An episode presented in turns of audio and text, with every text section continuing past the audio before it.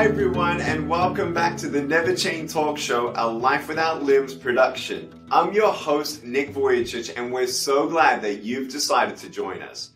This February, we'll be talking about the unborn, part of our Champions for the Broken Hearted series for 2022.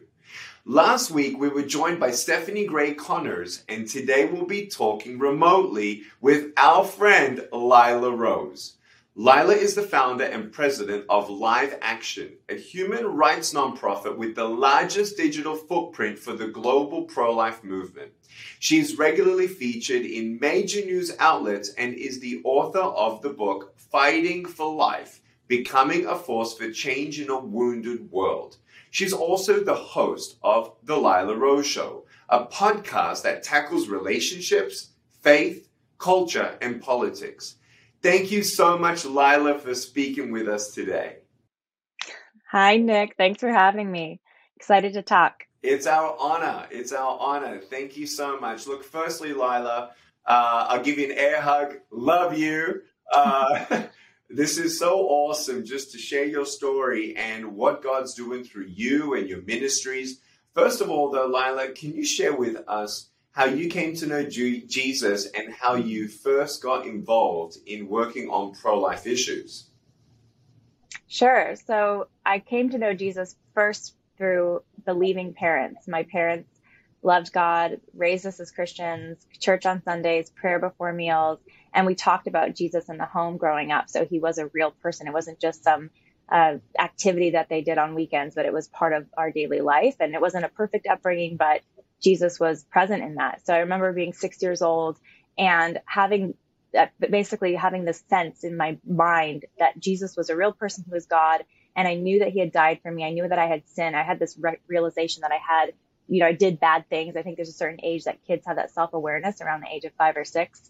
And I just said to God, I want to follow you. I want to believe in you. And I want to be a disciple of Jesus as, as much as I knew how at six years old.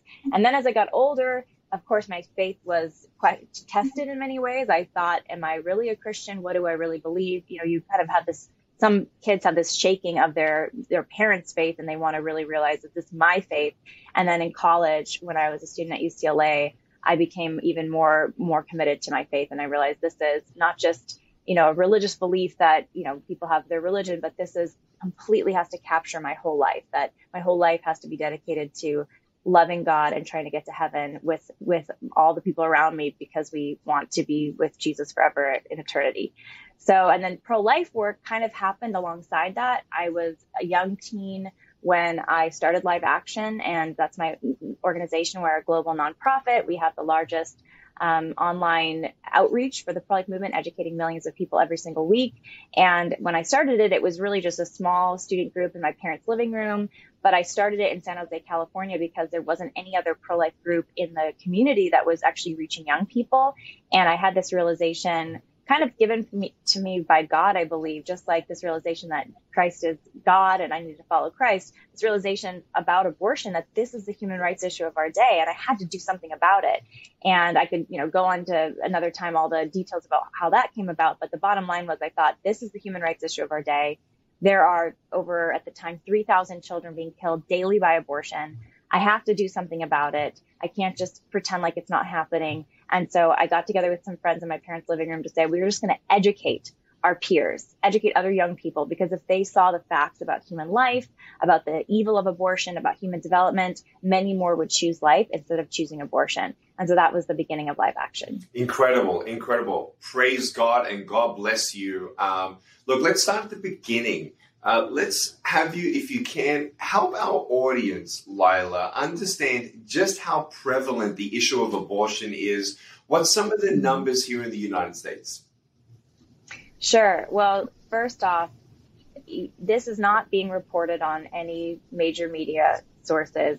If you just, you know, consume normal media, even social media, lived your life, you would almost never know these numbers. The fact that abortion to begin with is the leading cause of death in America daily. So higher than COVID death tolls, higher than heart disease, higher than cancer, higher than car accidents is the death toll of children in the womb being killed, torn apart, torn into pieces, suctioned to death, poisoned to death by first, second, and third trimester abortions. So the daily average death toll in America is 2,363 children killed every single day, almost a million children a year. This should be headline news. This is the this is the top killer more than anything else. And so when you consider that not only is abortion the top killer, but that it's sanctioned, it's accepted and permitted by our laws, our legal system should protect human rights. It should protect the most basic human right, which is the right to live, the right to life. And the fact is, our legal system does the exact opposite. Our legal system actually empowers those that are stronger than preborn children, their parents, um, so called doctors, the medical system, to kill them in, in mass. And instead of protecting their right to live, it's actually defending the right of their killers to kill them.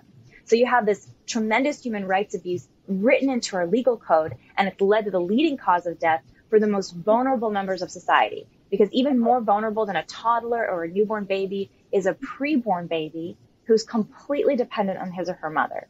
So the fact that our society has legally accepted, culturally encouraged, and killing is killing children at a death toll rate that's higher than any other makes this the preeminent issue in this country and globally. It's the leading cause of death globally. I could talk about the devastation in other countries, but of course, here in the United States, we're supposed to be leaders and we're the leaders in killing. So, all of these facts, when you consider them, should lead us to the conclusion that this has to be the cause of our day. That yes, there's a lot of other important issues to get concerned about as Americans, as Christians. We should be concerned about a lot of issues. We should be standing up for freedom, religious liberty, all of these things. But if we kill our children, if we accept our laws permitting their deaths, if we accept our healthcare system turned against them to commit lethal violence against them, what good is any other fight that we're fighting in this country? It's all going to fail in the end if we do not protect our children and stand up for the least of these. And I'll say one more thing. As Christians, what is the call of the Christian? What did Jesus Christ himself, our Lord and Savior, say? He said, Whatever you do to the least of these, you do it to me. And whatever you do not do to the least of these, you do not do to me. Jesus Christ our Lord is taking on this radical identity, the solidarity with the weakest, with the most vulnerable, with the suffering. Who is the most vulnerable? Who is the most suffering? Who is the weakest in the world today? Who is the most under threat? It's the preborn child.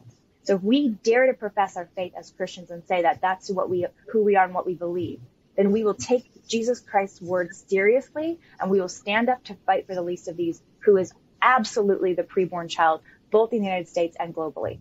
Amen. Woo! Fire, Lila, truth.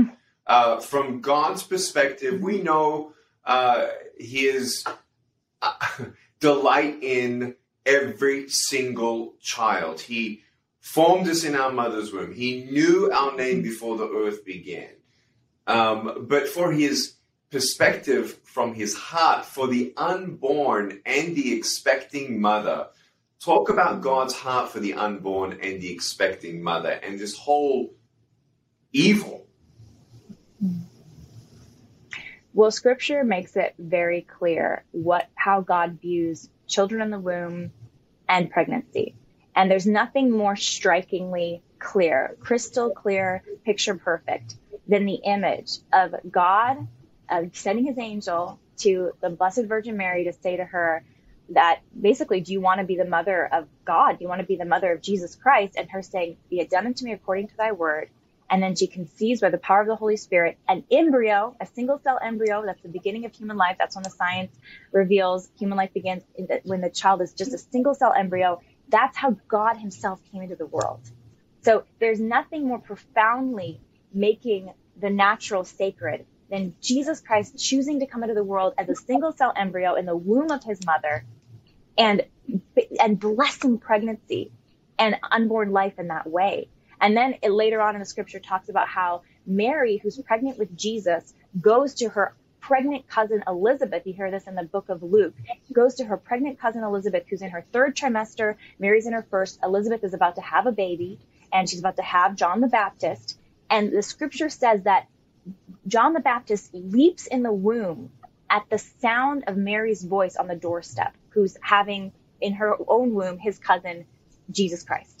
And this incredible encounter of two embryos, an embryo and a fetus, two unborn babies, preborn children who are encountering each other and responding to each other into each other in the Holy Spirit, and two pregnant mothers who together are ushering in the salvation story. I mean, what more incredible sanctifying message there can there be about how God views children in the womb and how God views pregnancy and how God views the honor and the dignity of motherhood. So that's very clear what scripture says. What's happening in the world today? What's the what is the uh, the greatest attack right now? As I said before, it's abortion, it's the killing of the child. What more does Satan want to do than destroy the image bearer, than destroy the the image bearer of God, which is the child, which is the human person when they're the most vulnerable and to desecrate motherhood by turning mothers against their children by having them tempted to commit and choose or be pressured into abortions. Right now in our country, Planned Parenthood is the biggest abortion chain.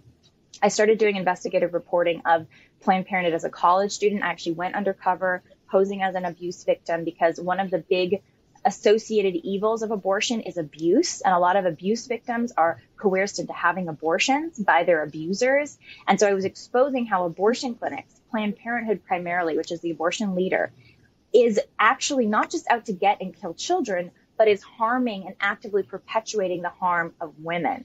And this is an organization that I believe is founded by, it was founded by a very, uh, in, in, in a very, many ways, very evil founder who wanted to use population control to limit populations she didn't like, birth control later on, abortion. But the, the reality is it's the leading killer today in the United States and the leading political proponent of abortion. And I bring this up because there's absolutely a spiritual battle associated with the brick and mortar set up in our country to kill children with the taxpayer money, our dollars, which is funding these atrocities. And so as Christians, we have to see, first we have to fight the, the political battles, we have to fight the cultural battles, we have to speak the truth, we have to help women and families in need. But we have to also realize that Satan is at work here. Satan loves abortion. Satan loves Planned Parenthood facilities. Satan loves what's happening to destroy the image of God and destroy children when they're the most vulnerable. And so we have to be equipped with prayer, putting on the armor of faith, be equipped with knowledge. We understand what our faith teaches and go out there to be God's hands and feet in this fight. Lila, so many people go to church every Sunday. They don't even hear any of this mm-hmm. from the pulpit. The things that you've discovered uh, with those undercover investigations, the incredible amount of money uh, that is made from this business. Mm-hmm. Um, the, I mean, there's layers and layers, as you know, with even baby parts being sold on the black market. Uh, it, it is disgusting. It is evil.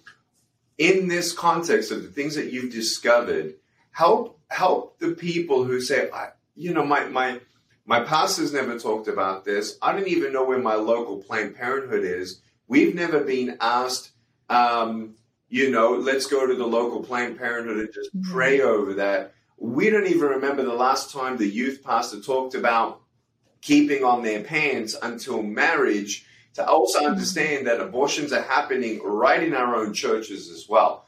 From a church's perspective, in, in, in waking us up out of a coma, uh, to talk about what you've also discovered in those investigations and, and really uh, saying to the church, church, wake up.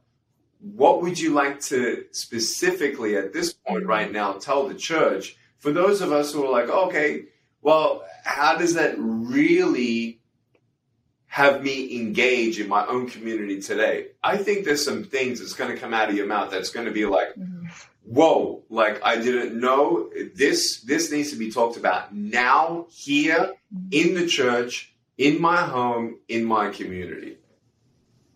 Well let's start with the words of christ. He says that we are called to be the salt of the earth and the light of the world and that if the salt has lost its saltiness what good is it? It should be thrown away. What does that mean? Let's think about that for a minute. Salt seasons. Salt remind it, it, it, also preserves. I mean, that's what it was used for, was to preserve meat, to preserve food. If the salt has lost its saltiness, what good is it? Christians should be known by their love and by their truth, by the truth that they follow, the truth that is Christ and the moral law that Christ gave us. There is a moral law. It's God's law and it's designed to, for our human freedom and flourishing. And if we throw that law away, if we just act like the world acts, what good are we? We're not even living our Christian faith. We might as well be lukewarm. We are lukewarm. And what does Christ have to say about the lukewarm? What does God have to say about the lukewarm? That he wants to spit them out of his mouth because he'd rather you were burning hot or you were actually even rebelling and, and doing so and wrestling with finding out what the truth is than just sitting and being like everybody else. And so as Christians, if we know what the truth is and we know what the truth is, it's do not kill. If the child in the womb is a life just like any other, any other and made in God's image, we know these truths. If we do not preach these truths, live by these truths, and radically commit to help these truths be brought about in our society, what good are we? We have lost our salt. We have lost our light. And so I think the defining issue for the church today is twofold. Number one, the defining issue for the church is will we accept the killing of children as the commonplace activity of our of our countries, of our cities, of our states? Or will we stand up and say, we will adopt those children, we will foster those children, we will educate the people in our community, we will fight for laws to protect those children, we will do everything we can to stop innocent bloodshed. And then number two, the second defining issue, it is, it does connect directly to identity and sexual morality. And this is not to be a Puritan or a Pharisee or to say we're better than everyone else. It's merely to say God has a beautiful design for human sexuality. That's why he instituted marriage to bring life into the world, sex designed in marriage so that we can bring life into the world and those children have mothers and fathers who love each other and are bonded together in the spirit. That's God's design. There's a purpose for it. When we break God's design, we bring up so much havoc and chaos into our societies, into our homes, into our communities. And so if we as Christians really want to be salt and light, we have to be willing to speak the truth about sexual morality that sex is designed for marriage, it's designed for children, it's beautiful, it's designed as the way God designed it.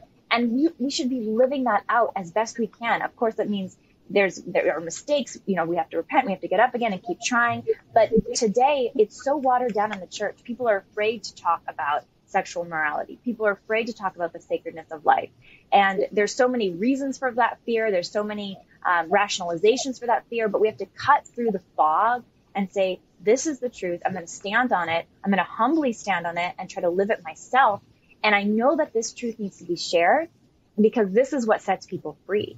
This is what brings people ultimately to the narrow gate, Jesus Christ, in order to access heaven. We need to follow Christ and do our very best to obey him. He says, if you love me, you'll obey me. You'll follow my commandments. What are his commandments? He's very clear about the sanctity of life and he's very clear about the sanctity of marriage. And so speaking up about these things and living these things is essential for every Christian today, more than ever. And we all understand that everyone goes through different temptations and and uh, uh, urges of sin of all sorts, and not one sin is bigger than the other. Uh, and especially even in obviously the issue in abortion, uh, if someone's been raped, uh, very tempting to say, I don't want this child for so many reasons. Before we go to the next question, um, uh, I, I, definitely want to talk about, you know, the the parallel of of understanding that, first of all, as a church, we need to come alongside people um, who make the decision um, to, first of all, be transparent in what's going on, uh, what abuse they did go through, um, and that now she is pregnant, victim of rape or incest. That's when the church should be standing up and coming alongside of that woman um, to help and even pray for the criminal, um, understanding that this unborn child should not have a death sentence because of because of someone else's crime. Um, and in that, the abuse and domestic uh, violence, I'm going to bring this in under the umbrella human trafficking. There are some churches talking about human trafficking, but actually, Lila, um, in, in this umbrella of what I've just opened up, the question here is really helping us understand the, the, the direct connection between abortion and child trafficking. um, that you've also found through some of the investigations that you've uncovered. Of course. And, and first, I want to say, you know, the church's uh, response, uh, religious leaders' response to sexual abuse is of the utmost importance. And the church, both Catholic churches, many Protestant churches, some mega denominations, has failed at many points in their response to sexual abuse and how they've handled it. So I just want to make a note that it's really important that we call evil evil and we hold the evildoers accountable and we hold them accountable both under the law, the law that is instituted in our country for rule and rule of law for law and order, as well as hold them spiritually accountable in our communities. But both have to work together. So if there is an abuser, if there is documented abuse, if there's a victim who's coming out and speaking out against it, covering that up is always wrong. And unfortunately, that happens in and out of not just the Christian community in the world, Christian world, but it happens in the secular world because abuse abusers are often in positions of power, so it's easy for them to try to cover things up. So first say that this also is absolutely connected, like you said, Nick, to the abortion industry because abusers use abortion to cover up their abuse. I was just interviewing a young woman um, a few months back who shared how she was coerced into having an abortion at age 12 by her father. She was a victim of incest. This is hap- this happens all too commonly, and it happens to sexually trafficked victims too. Because in order to keep your sexually trafficked girl, uh, you know, out on the streets, in order to to sell her body, you don't want her to be pregnant. In the life of a sexually trafficked victim, they'll get pregnant often multiple times, and the abuser is going to want to get a secret and forced abortion so that they continue they can continue to sell their sexually abused victim, their young girl, their underage girl, whoever it might be. So what we've documented at Planned Parenthood facilities, for example, is that the number two place, this is according to the Beazley report by a, a, a, a white paper done at Chicago uh, Loyola University, that out of the places that a sexually trafficked victim reported being brought to by her sexual abusers or being sent to, the emergency room was the top place, and that's because she'd get beat up, she'd get maybe life-threatening attack from you know from her pimp or from one of the clients, the clients, the abusers, the the, the buyers, or she would actually be pregnant and she'd be sent to Planned Parenthood.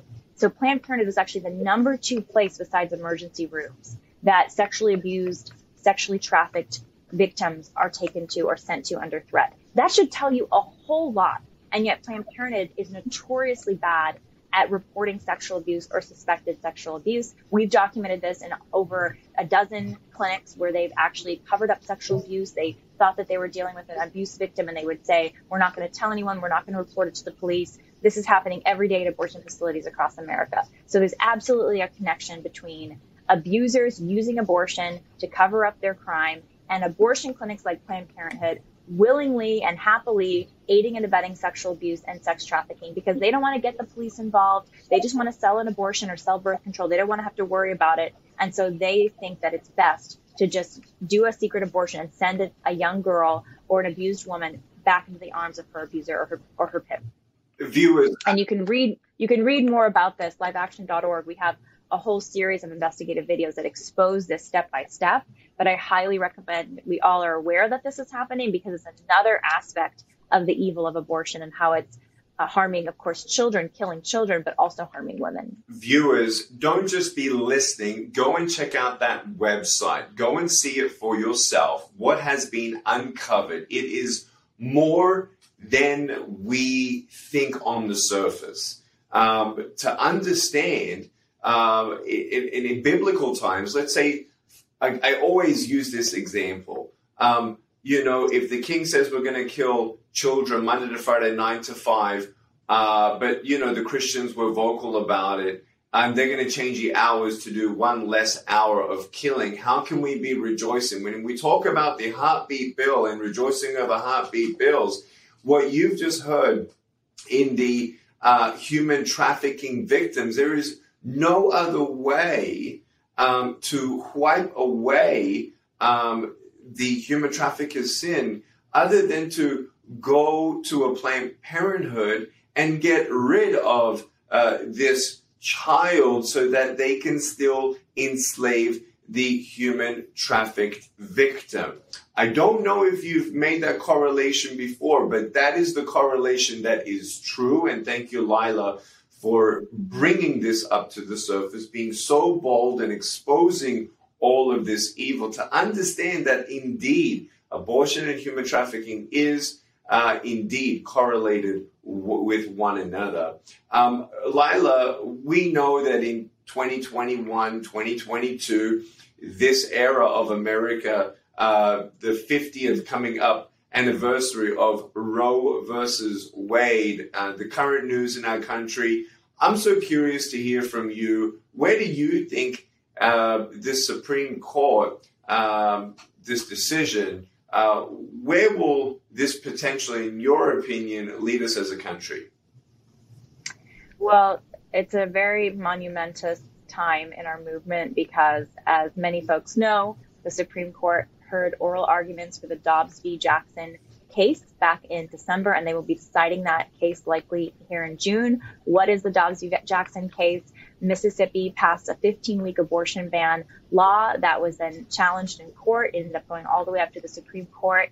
The reason it's significant is because 15 weeks is, you know, killing a baby at 15 weeks is killing that baby pre viability. What is viability? It's this very arbitrary and unscientific line that's drawn in the sand to say a child can survive outside the womb with intervention at about, you know, 22 and a half weeks. Um, just a few days before that, the child can't survive outside the womb. And so therefore it's okay to kill the child when they're unable to survive. And then after they can survive, then it's okay for the law to protect the child. So because of Roe v. Wade and all of the companion Supreme Court cases afterwards, like Casey v. Planned Parenthood, all of these different laws have uh, rulings have ultimately said a state can ban abortion after viability, but it's an undue burden on a woman to ban abortion before viability, this very arbitrary 21, 22, 23 week old mark. And so Mississippi went up there and said, well, I'm banning at 15 weeks. They passed it. It got contested. Now the Supreme Court is deciding, is it okay for Mississippi and by default other states to ban abortion before viability? And if this court upholds Mississippi's 15 week abortion ban and says you can ban before viability, then it ultimately cuts at the very heart of Roe v. Wade's illogical and unjust ruling. And that's a huge step forward for the pro life movement because it means, at minimum, that other states, not just Mississippi, but other states can pass more legal protections for preborn children. Now, here's the deal the Constitution is very clear, our, our amazing Constitution. The 14th Amendment promises equal protection under the law for all persons and says that no state can deprive someone of the right to live without due process. Abortion is the deprivation of the right to live of innocent Americans, it happening in the United States, without due process. And children have equal protection under the law as adults. They should. There's no reason that they shouldn't. Philosophically, if you're a human, you're a human and you deserve human rights. So our Constitution already protects children from abortion. But the problem is our illogical and unjust and immoral Supreme Court has ruled wrongly, like they've ruled in the past with Dred v. Scott and other cases where they've uh, they've basically upheld human rights abuses. And it's time for the Supreme Court to set the record straight at last. So it's not enough, Nick. I don't think it's enough for the Supreme Court to say, okay, Mississippi, you can ban abortion at 15 weeks. I mean, yes, that's a step in the right direction, but that's not enough because no state has the right to permit any abortionist, any doctor, to kill a child at any age. It's the constitutional right of that child to live. And so what really needs to happen and what I'm praying for for the Supreme Court to do, and it's unlikely that they will do this large of a step because they're more incrementalists, but it would be the just thing to do and the constitutional thing to do for them to say the Constitution already protects the right to life of the preborn child. And it's actually the state's responsibility, just like with any other murder case. It's the state's responsibility. Murder is not a federal crime, it's a state crime. And the state's job is to protect people in their state from murder. And that should 100% include children before birth, before viability, human beings, period. So that's what the Supreme Court should rule. What they're probably going to do is just say, states, you can ban abortion if you want to. Well, what needs to happen is the Supreme Court needs to say, states, you have a responsibility to ban abortion and to protect the right to live of those children.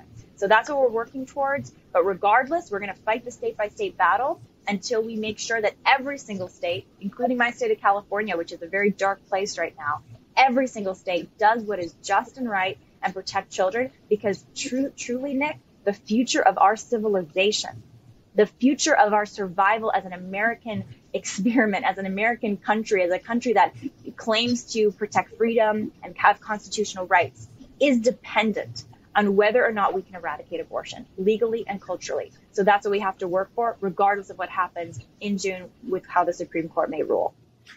Talking about law and jurisdiction, um, the heartbeat bill here in Texas, and that it's mm-hmm. uh, civil enforced, if you will. Do you think that there there is in law an example of this? I mean, you and I, we all believe that abortion should be abolished. Period. I've learned a lot from Abortion Free mm-hmm. States, a nonprofit organization that I'm on board of, and talking to magistrates and state legislatures about this, how that is enforced.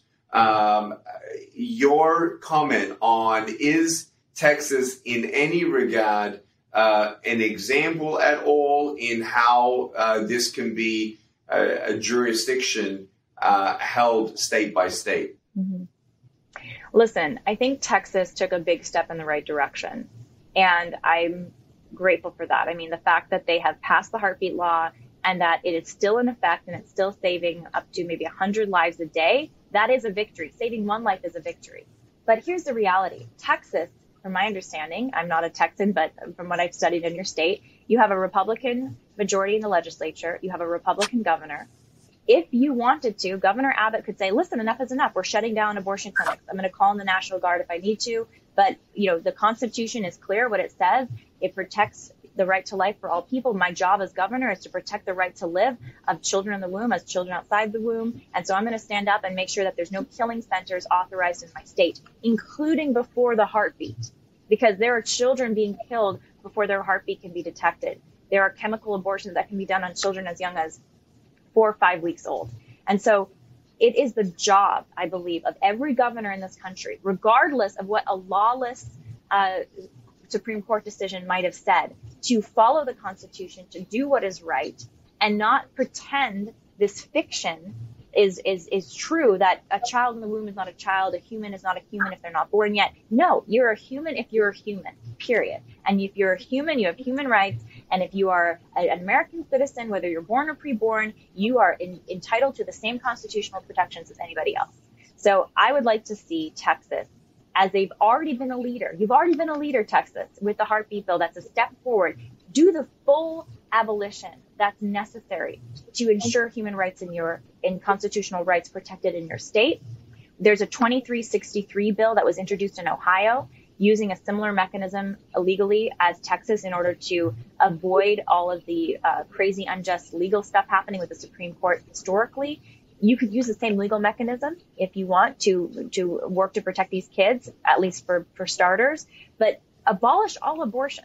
Don't don't just don't just say, oh, if their heart is uh, developed enough to be, then they're a human, and then we'll protect them. No, if they're a human, they're a human, they're a human, and please protect them. So Ohio introduced the 2363 Act. This was in conjunction with a campaign that Live Action's been doing called 2363, and that's the death toll daily to abortion, including children whose hearts are not developed enough to beat yet. Those children are being killed too. And in Ohio, they're saying we're going to abolish all abortion. So we hope that Texas will work to do the same.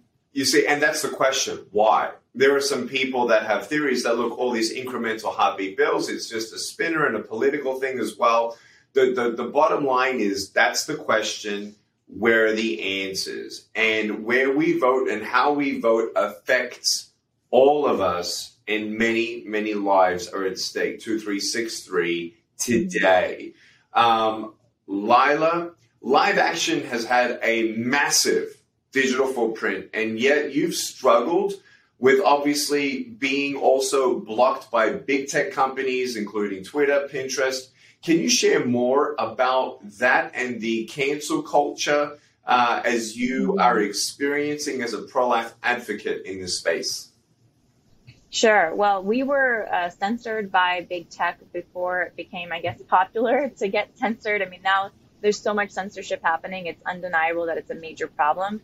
but we were first censored five years ago. Actually, it's been more than five years. We had over six years ago now when Twitter banned live action and me from doing promoted tweets that were pro life. So, just to clarify what that means, Planned Parenthood and other abortion clinics are running what are called promoted tweets. They're like sponsored tweets or advertisements sending their abortion message to you know more thousands of people online. We were running pro-life messages like a picture of an ultrasound uh, image that had you know a Dr. Seuss quote, "A person's a person no matter how small," a Mother Teresa quote, um, links to our investigative reporting, things like that. And Twitter, now over six years ago, banned our account, saying that we were not allowed to be promoting any pro-life content unless we never disparaged Planned Parenthood. I mean, we have this in writing from Twitter. They said unless we stopped uh, saying negative things about Planned Parenthood, and unless we scrubbed any negative information about Planned Parenthood from our website, which of course we were never going to do. Um, we said no way. But the reality is, to this day, we cannot do promotions on Twitter. But Planned Parenthood, tax-funded abortion uh, business killer, Planned Parenthood is doing promoted tweets on Twitter. So that's just one example. We've been shadow banned on Twitter as well. Right now, my account has been shadow banned for the last two years so that you can't see my tweets, my tweets, my replies to other content on the platform is being um, hidden. You have to click on it in order to view it. Um, we've been totally banned from Pinterest, um, the popular image sharing website. Right now, there are abortionists literally advertising abortions on Pinterest. So there's actual images with phone numbers saying this is how who to call to get an abortion. But our account was completely banned because it was promoting pro-life content and again images of babies in the womb, things that are very uh, positive and informative, and it was completely banned. And what was the reason Pinterest used? Uh, originally, we found out through a whistleblower, Eric Cochran, who used to work at Pinterest, that live action had been placed on the porn block list internally at Pinterest to shadow ban our account and then when this whistleblower came out and said live action's been shadow banned, Pinterest doubled down and completely banned live action and myself from Pinterest altogether. So it's absolutely insane the amount of power many of these platforms have, and they're at the at the flick of a of a internal algorithm, they can change things dramatically for the reach of people as well as completely shut them down. It should concern everybody what do we do in response? And I'll just say a couple quick things here. Number one, I think we have to diversify, diversify, diversify. If you're getting out your content via social media, be on as many different platforms as possible and be spreading your message as many different places as possible.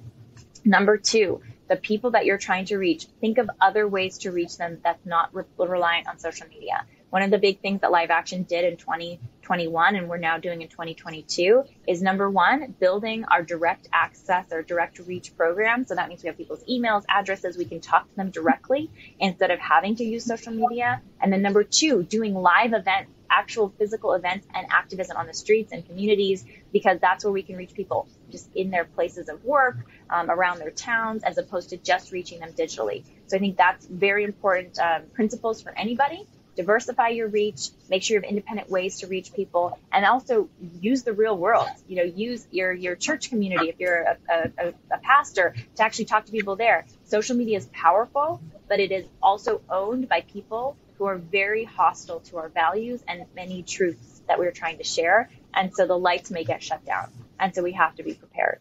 I want to encourage everyone that this is very much of a spiritual warfare as much as as well tactics that Lila has shared. There are two other social media platforms such as Free Space and Tuvu, uh, locally based out of here, Dallas, that are startups, but uh, this this is spiritual warfare at its core. Uh, it was disgusting when I saw Miley Cyrus's social media post with her abortion cake, celebrating and uh, being a part of that culture of celebrating abortions um, a big, very disturbing photo of this cake and her doing this at the the evil. And I also have many friends with crisis pregnancy uh, medical nonprofits that experience what you've shared, Lila, where they're not allowed to advertise, they are shadow banned. Um, this is not just the culture of our world. This is spiritual warfare. And out of all the battlefields that we are engaged in and can be engaged in as warriors, not just someone who goes through life and becomes a Christian and becomes saved and then, you know, become comfortable and one day go to heaven. No, we are at war for the souls and the glory of God. God has a plan for each unborn child. God has a plan for your church to rise up out of the coma and be counted in this fight. And it's up to you and your church to accept it, get engaged in it, or not. Um, Lila, you know the depth of what it feels to be on the front line of God's army taking over territory for his kingdom. You know that as as we do here at Life Without Limbs, it gets hot when you stand in front of the gates of hell and redirect traffic, and so much opposition that you faced with. Um, what has that taught you, Lila, about um, the meaning of all of this as to being a disciple of Jesus Christ? Well, first of all, I think perspective is absolutely essential because, yes, I have faced attacks, death threats, rape threats, threats against my family. I have two little kids now. Um, I have faced, you know, censorship, um, you know, people that I grew up with not wanting to talk to me anymore because of what I do and, you know, everything else. But perspective, I am alive, breathing, a roof over my head. God has, um, you know, I live in a country where my life is protected by law. You know, that's a huge thing. I'm not, not, not legal to go out and kill me. I mean, thank God, right? Um, I can practice my faith. I can go to church. We are so blessed. Christians in the West are so blessed. We are so uh, privileged. That word is thrown around a lot. Privilege, privilege. We are so privileged. And so I think what's essential to put the to put the threats in perspective and to find our courage is to be a student of history and a student of the times to understand that actually today we are very blessed, we are very privileged, and we must use the freedoms that we still have and the privileges that we still have to go out there and fight for life, to go out there and fight for those that are being led away to slaughter, to go out there and stand up for what is right because the way that we're going to lose our freedoms is by not standing up for the freedoms of those who have already lost them. And that's primarily preborn children today can't even have, don't even have the freedom to live, to be born. So perspective, perspe- perspective, perspective. The best way to have courage is to look at history too and look at the heroes of people that stood up for the vulnerable, even when it cost them. I mean, you look at World War II. I, I wrote a book recently called Fighting for Life, and I talk about my heroes and how they gave me courage to do the right thing because I saw their courage. Mm-hmm. I saw the way the way that they trusted God even when it was difficult. And you know, courage is incremental. When you do one courageous thing, it gives you courage to do a bigger thing and then a bigger thing. And soon enough, you're out there fighting um, with the best of them at the very front lines of the culture battle, at the very front lines of the of these battles for life. So that little thing you might do, that hard conversation that you might have with a friend, where you own up to the truth about what you believe and you share that with them. Or you go to your pastor and you say, when are you going to talk about life? When are you going to preach about life? When are you going to preach about abortion? Or you post something on social media and you get a lot of flack for it, but you still post it anyways. These are little acts of, of defiance, good defiance, and they will give us the courage to take the next act. Another thing that I think is essential to give you courage to help us grow our willingness to stand up is go find out what is the closest abortion clinic to you in where you live? Find that out, the closest abortion clinic to your home or your church. And then with one friend, go to that clinic and stand outside for at least an hour and just pray. You don't even have to try to counsel anybody if you're not trained. You don't even have to hold a sign if you don't want to. At minimum, stand on the sidewalk and pray to God for mercy for the children being taken to be killed there or who are going to be taken to be killed there and pray for it to be shut down that will give you perspective and a courage you didn't know you had. You might be scared while you're doing it, but courage is not the absence of fear. It's the willingness to stand up even when you're afraid. And that will help you take the next step when the next step God gives you for you to stand up and do and follow him in these, in these trying times. So I'd say at minimum, speak out and go to your local abortion clinic and pray. Try to make that even a monthly habit if you can, even weekly if you have the time, because being putting our our feet literally in the place that the the death toll is taking place and actually not just being about words and you know social media or talking to people but we're actually taking action action in the end coupled with prayer is what's going to change this. And we need to be willing and ready to do both. Amen. Amen. Uh, look, I, I, church, listen to me very carefully. You can't talk about pro life without talking about human trafficking, without talking about the foster care and adoption system, which is crippled. Um, where is your church? Where are we? We can't talk about these things without mm. talking about the national security border crisis right now, where unaccompanied minors by the hundreds of thousands of people are coming across the borders, and most of them are being only accounted by three main nonprofit organizations that have no accountability whatsoever. So, not even the American government is actually filtering through and processing these people who are coming across.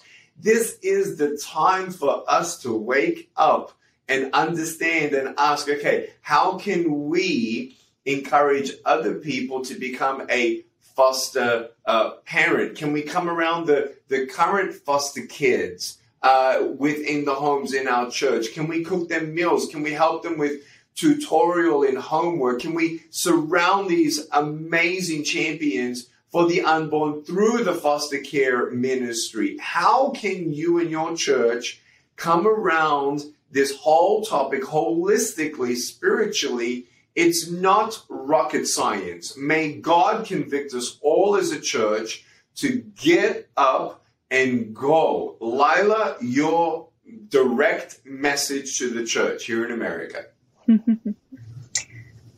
Stand up for what is right, be willing to pick up our cross. And we have, in some ways, little sticks of a cross compared to the martyrs of our faith who went before literally into the lion's den, literally into the Colosseums, and we're killed for standing up. We're not at threat of being killed today. We might lose some of the material blessings we have. We might uh, face the, the the anger or the frustration or the hatred of those around us, but we are so blessed here in the West with the freedoms that we still have.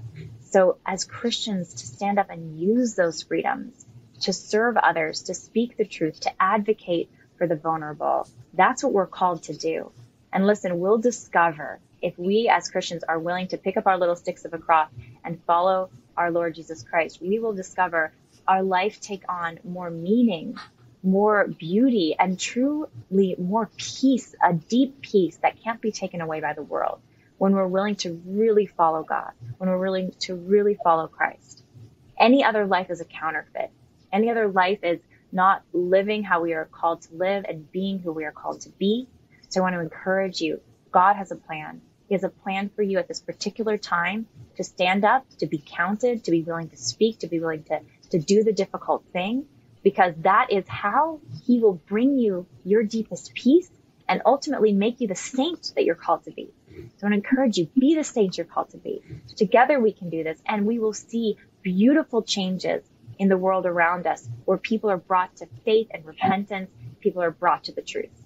Mm, repentance. God needs us to repent. Amen. We won't see the healing of God's hand for our country until we absolutely repent, not just be sorry for the tens of millions of babies that have been killed uh, since 1973 um, but to stop the killing. Uh, Lila, you are a champion for the unborn. Uh, last question Where can people get involved and learn more about your work? Thank you, Nick. Please check out liveaction.org. Equip yourself with the facts and the information there. There's pro life apologetics information, there's our investigative work. There's amazing educational videos about human development in the womb, like the Olivia story showing lifelike development of the child from the single cell embryo until birth. There's really important resources that show actual abortion procedures through medical animation. So you can actually know this is what abortion is, and it's narrated by actual former abortionists. So equip yourself with that information and then connect with us. Stay connected. We give out activation alerts regularly about how you can get involved politically and culturally in, in your communities. We have an ambassadors program that you can join where you can learn how to be an advocate for life and fight for life. We also partner with dozens of other pro-life organizations, and we're always promoting the work of other groups. So you can check that out at Live Action News, our news website. But get connected with us. I'm on Twitter, Instagram, Facebook as well, and I'll be sharing all this information through my platforms. Find a way to stay connected, get the information that you need, and we hope we can embolden you and equip you to stand up for life as well.